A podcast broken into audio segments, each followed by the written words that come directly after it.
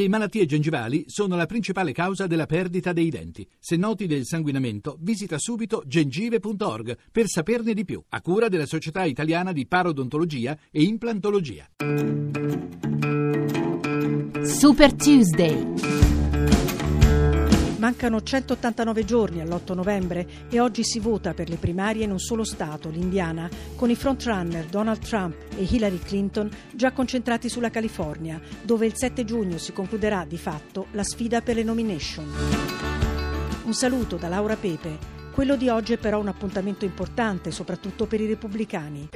Indiana, Se vinco in Indiana la partita è chiusa, dice Trump, che martedì scorso nel nord-est ha conquistato 5 stati su 5. E in effetti lo stato del Midwest rappresenta l'ultima chance per il suo rivale Ted Cruz, il cui patto di non aggressione con John Kasich sembra già dimenticato.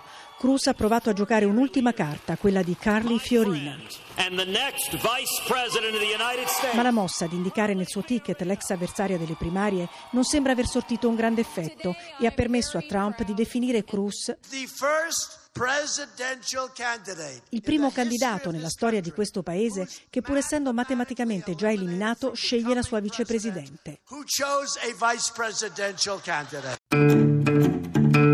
Ai comizi di Trump in California ci sono state di nuovo proteste e disordini, con l'intervento di agenti in tenuta antisommossa e arresti. Costretto ad entrare in un hotel da retro, Trump ha ammesso: Non è stato un ingresso dei più facili. Mi sono sentito come se stessi attraversando il confine.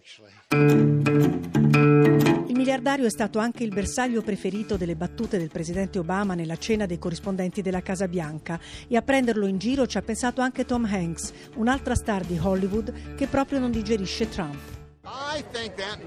Sarà presidente degli Stati Uniti quando scenderanno sulla Terra astronavi piene di dinosauri dai mantelli rossi.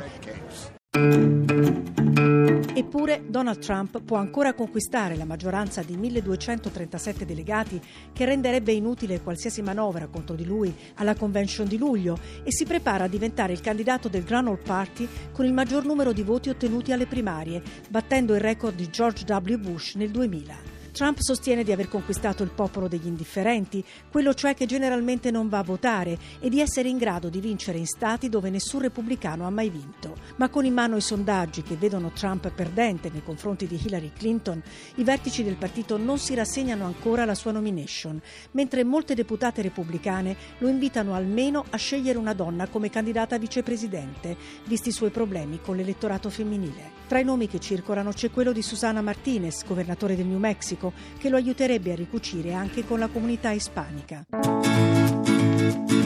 L'ultimo affondo di Trump contro Hillary Clinton è proprio l'accusa di giocare la carta della donna per conquistare voti. Se Hillary fosse un uomo non supererebbe il 5%, attacca Trump, pronta la replica di Clinton. Se lottare perché abbiano diritto all'assistenza sanitaria e alla parità salariale significa giocare la carta delle donne, contate su di me.